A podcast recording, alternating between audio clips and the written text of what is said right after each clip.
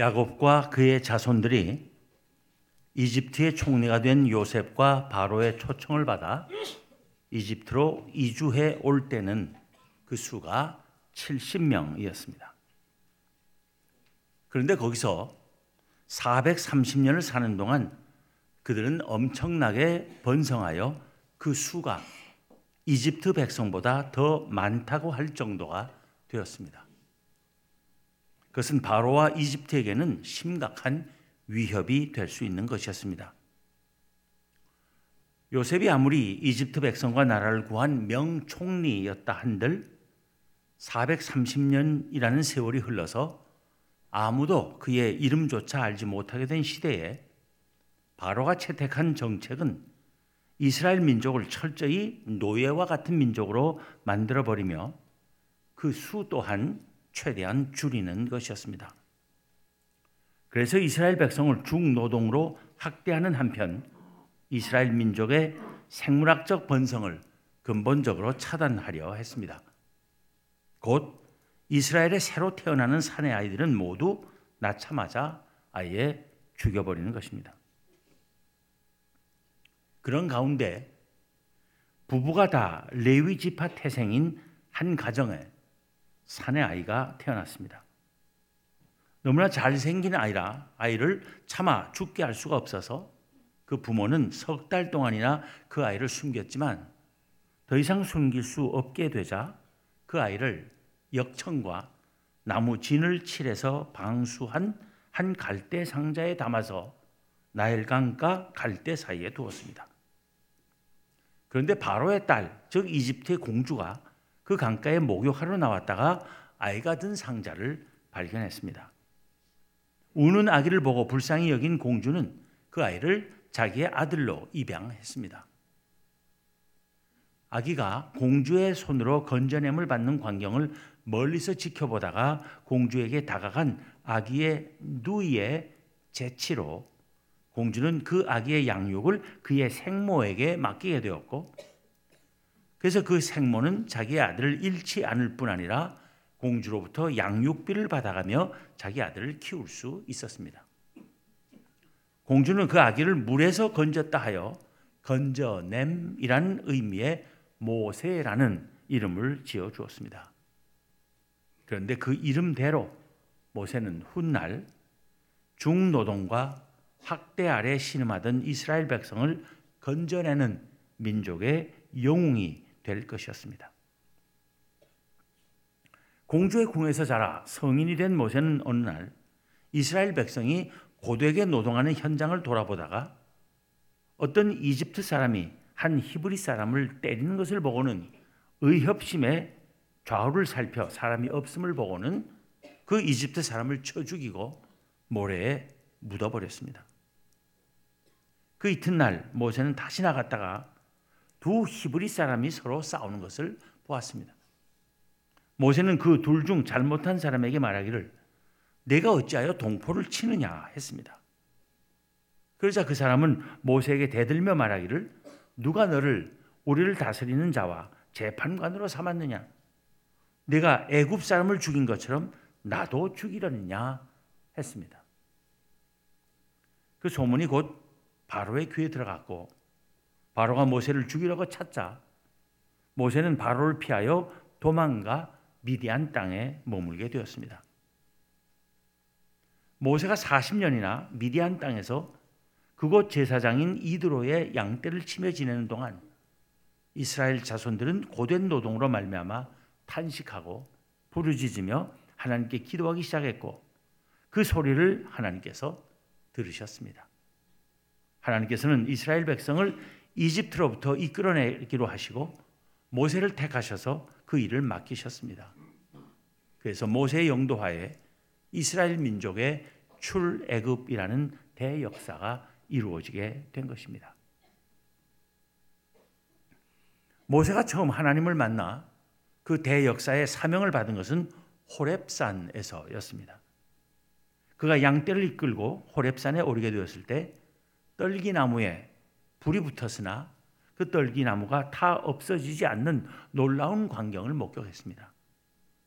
기이하게 여긴 모세가 어찌 된 일인지를 가까이 보려 할 때에 하나님께서 떨기나무 가운데서 모세야 모세야 하시며 그를 부르시고는 말씀하시기를 이리로 가까이 오지 말라 내가 선 곳은 거룩한 땅이니 내 발에서 신을 벗으라 나는 내 조상의 하나님이니 아브라함의 하나님 이삭의 하나님 야곱의 하나님이니라 하셨습니다. 모세는 하나님 뵙기를 두려워하여 얼굴을 가렸고 하나님께서는 계속하여 말씀하셨습니다. 내가 애굽에 있는 내 백성의 고통을 분명히 보고 그들이 그들의 감독자로 말미암아 부르짖음을 듣고 그 근심을 알고 내가 내려가서 그들을 애굽인의 손에서 건져내고 그들을 그 땅에서 인도하여 아름답고 광대한 땅, 젖과 꿀이 흐르는 땅, 곧 가나안 족속과 헷 족속, 아모리 족속, 브리스 족속, 히위 족속, 여부수 족속의 지방에 데려가려 하노라. 이렇게 이스라엘 자손을 이집트에서 나오게 하셔서 가나안으로 들어가게 하시는 것이 당신의 뜻임을 밝히신 하나님께서는 그 뜻의 실행을 모세에게 명하시며 말씀하셨습니다. 이제 가라.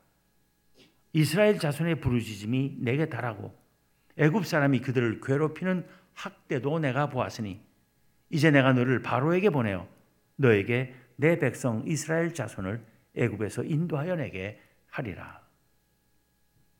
그런데 모세는 이 하나님의 부르심에 곧바로 응답하지 않았습니다. 그는 하나님께 여쭙기를 내가 누구이기에 바로에게 가며 이스라엘 자손을 애굽에서 인도하여 내리까 했습니다. 이 반응은 충분히 이해할 수 있는 것입니다.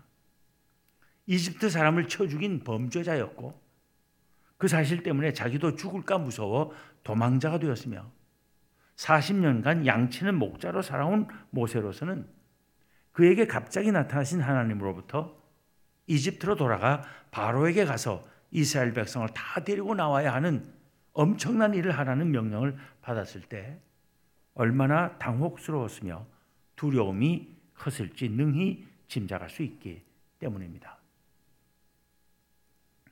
그런 모세에게 하나님께서 대답하셨습니다. 내가 반드시 너와 함께 있으리라. 내가 그 백성을 애굽에서 인도하여 낸 후에 너희가 이 산에서 하나님을 섬기리니 이것이 내가 너를 보낸 증거니라.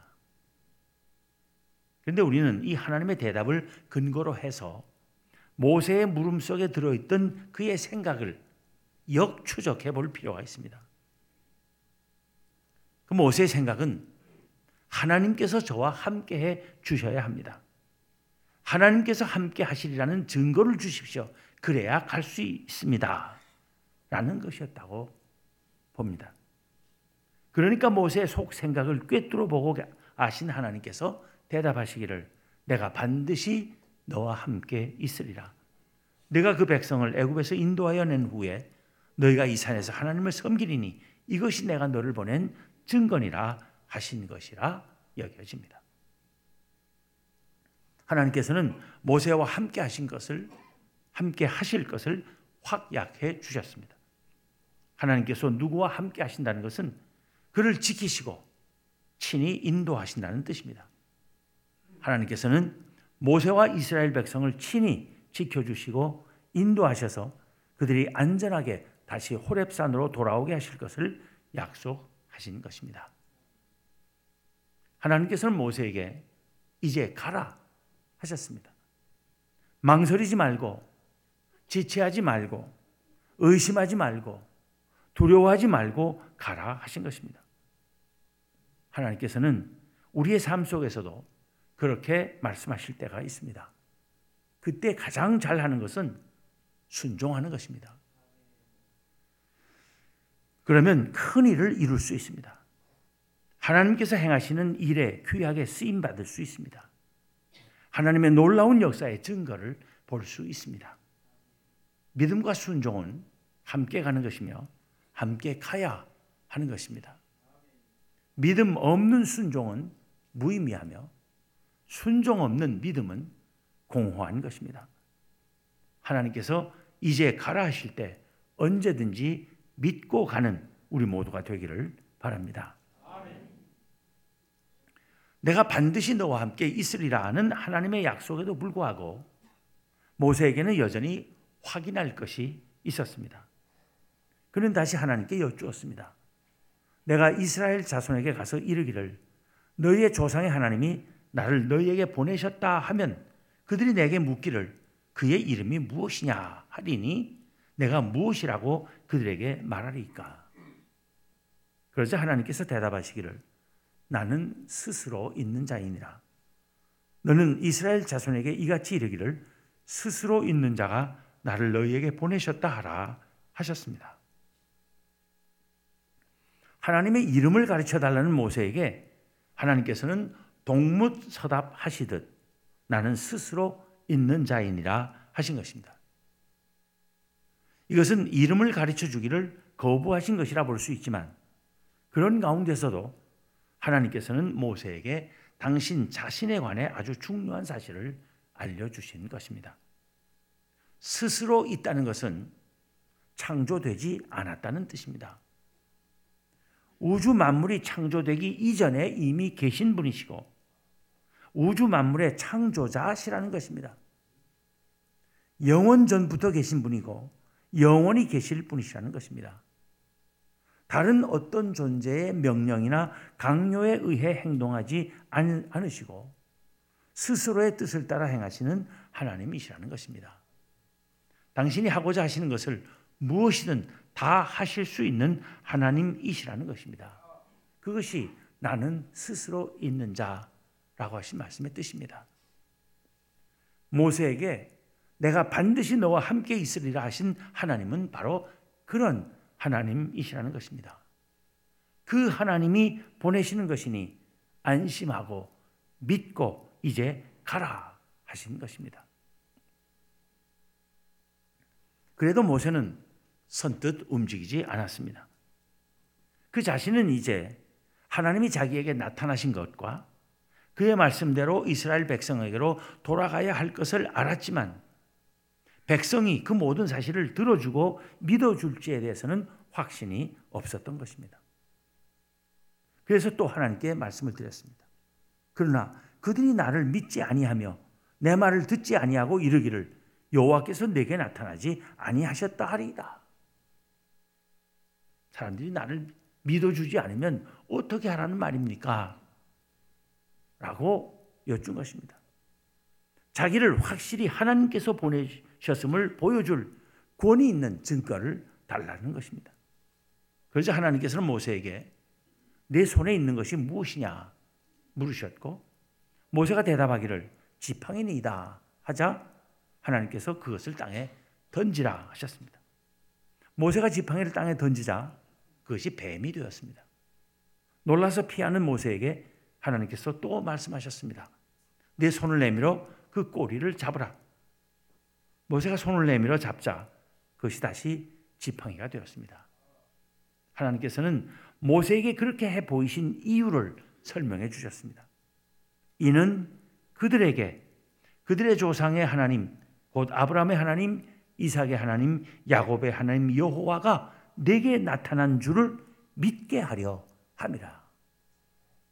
모세를 믿으려 하지 않을 백성에게 모세를 믿게 할 만한 증거로 주셨다는 것입니다. 하나님께서는 지팡이가 뱀으로 변했다가 다시 지팡이가 되는 것을 보고도 이스라엘 백성이 믿지 않을 때를 대비해서 다른 증거를 하나 더 보여주셨습니다. 모세가 자기 손을 품에 넣었다가 꺼내면 그의 손에 나병이 생겨 눈같이 하얗게 되었다가 한 번 더 손을 품에 넣었다가 꺼내면 그의 손이 본래 살로 되돌아오게 하신 것입니다. 하나님께서는 모세에게 말씀하시기를 만일 그들이 너를 믿지 아니하며 그 처음 표적의 표징을 받지 아니하여도 나중 표적의 표징은 믿으리라 하셨습니다. 하나님께서는 둘 가지고도 부족하셨는지 한 가지 표적을 더 주셨습니다. 하나님 말씀하시기를 그들이 이 두 이적을 믿지 아니하며 내 말을 듣지 아니하거든 너는 나일강 물을 조금 떠다가 땅에 부으라. 내가 떠온 나일강 물이 땅에서 피가 되리라 하셨습니다. 이 세 가지 놀라운 일은 모세로 하여금 그가 이스라엘 백성에게로 돌아갔을 때 그를 보내신 이가 하나님이심을 확실하게 보여줄 증거로서 신적 권위의 상징들을 지니게 하신 것입니다. 하나님께서는 이렇게 모세가 백성들로부터 권위를 인정받게 할 세 가지 놀라운 표적까지 보여주셨음에도 불구하고 모세는 또 버텼습니다. 이번에는 자기가 말을 잘 할 줄 모른다는 이유를 든 것입니다. 본문 10절을 보면 모세가 하나님께 아뢰기를 오 주여 나는 본래 말을 잘 하지 못하는 자니이다. 주께서 주의 종에게 명령하신 후에도 역시 그러하니 나는 입이 뻣뻣하고 혀가 둔한 자니이다 합니다. 주께서 주의 종에게 명령하신 후에도 역시 그러하다는 것은 아무리 하나님이 명령하셨다 해도 못하는 건 못합니다. 말을 제대로 할 줄 알아야 그런 일을 하지요. 안 돼요. 하는 뜻입니다.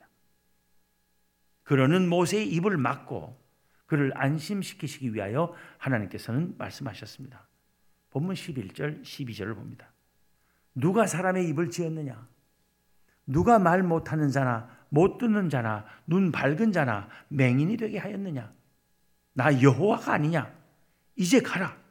내가 내 입과 함께 있어서 할 말을 가르치리라. 하나님께서 그렇게 말씀하시는데도 모세는 또 못하겠다고 돌아서며 뿌리쳤습니다. 그런 말하기를 오 주여 보낼 만한 자를 보내소서 한 것입니다.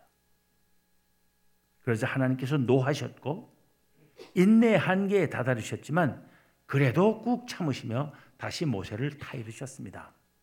레위 사람 네 형 아론이 있지 아니하냐? 그가 말 잘하는 것을 내가 아노라. 그가 너를 만나러 나오나니 그가 너를 볼 때 그의 마음에 기쁨이 있을 것이라. 너는 그에게 말하고 그의 입에 할 말을 주라. 내가 내 입과 그의 입에 함께 있어서 너희들이 행할 일을 가르치리라. 그가 너를 대신하여 백성에게 말할 것이니 그는 내 입을 대신할 것이요 너는 그에게 하나님 같이 되리라. 말 잘하는 형 아론이 있으니 모세는 아론에게 할 말을 주고 아론은 그 말을 받아 대신 전하는 역할을 하게 하실 것이라는 말씀입니다.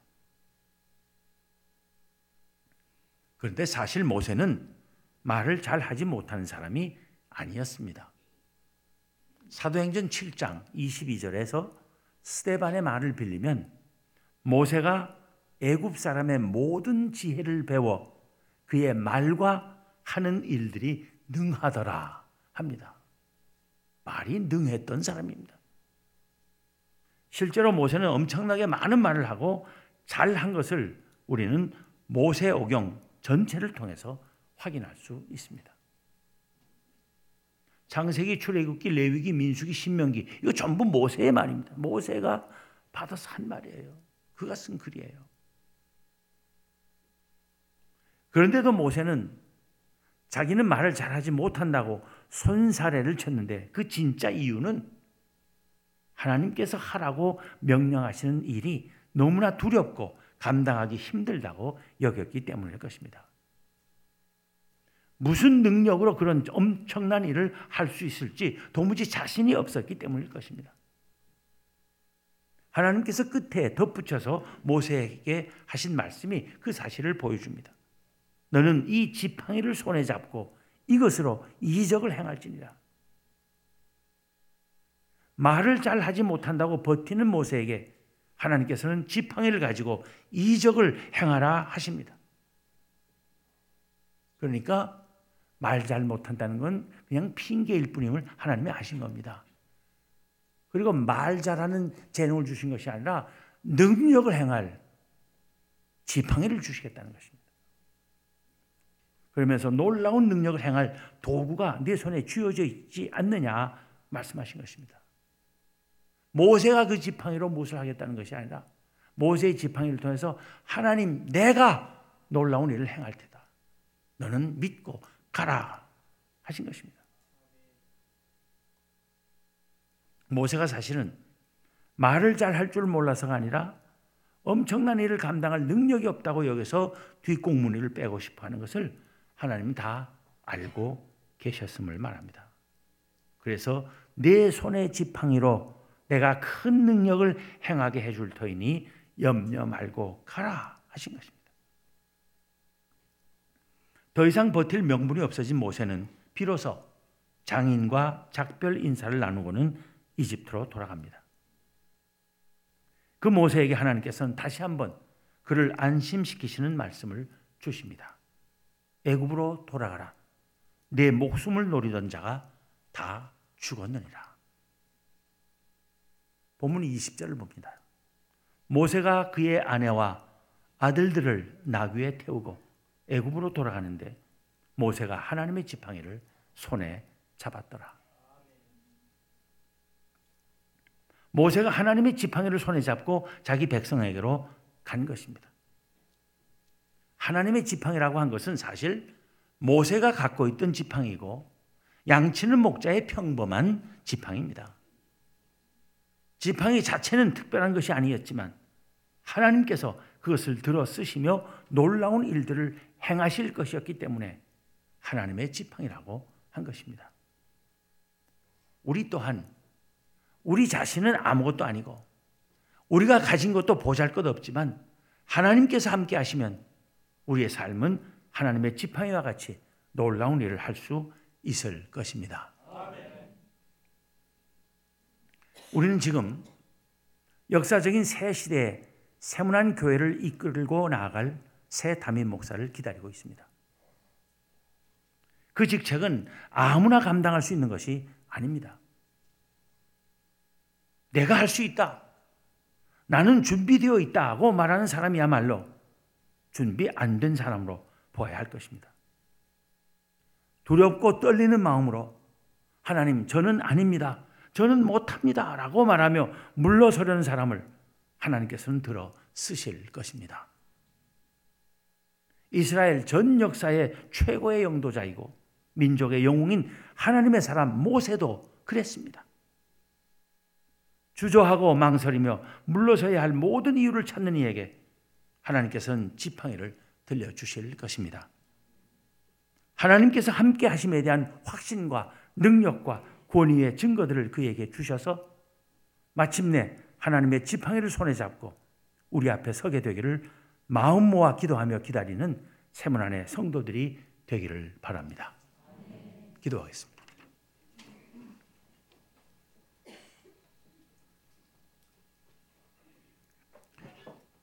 하나님, 2016년이 저물어 가고 있습니다. 머지않아 열릴 2017년은 세문 안에 새 역사를 시작하는 해가 되리라 믿습니다. 그 새 시대에 세문안 교회를 이끌고 갈 하나님의 사람을 저희들은 기다리고 있습니다. 하나님, 하나님의 마음에 흡족하셔서 하나님께서 정하신 이에게 하나님께서 함께 하실 것이라는 확신을 주시고 하나님의 능력을 주시며 지혜를 주시고 하나님께서 명하시는 대로 하나님의 뜻을 받들고자 다짐하며 기쁨으로 충성스럽게 주의 몸된 교회를 섬길 수 있는 하나님께서 택하신 일을 저희에게 보내주시옵소서. 이를 위하여 온 교우들이 마음 모아 힘껏 기도할 때 하나님께서 친히 역사하시고 응답하여 주옵소서. 우리 주님 예수 그리스도 이름으로 기도하옵나이다. 아멘.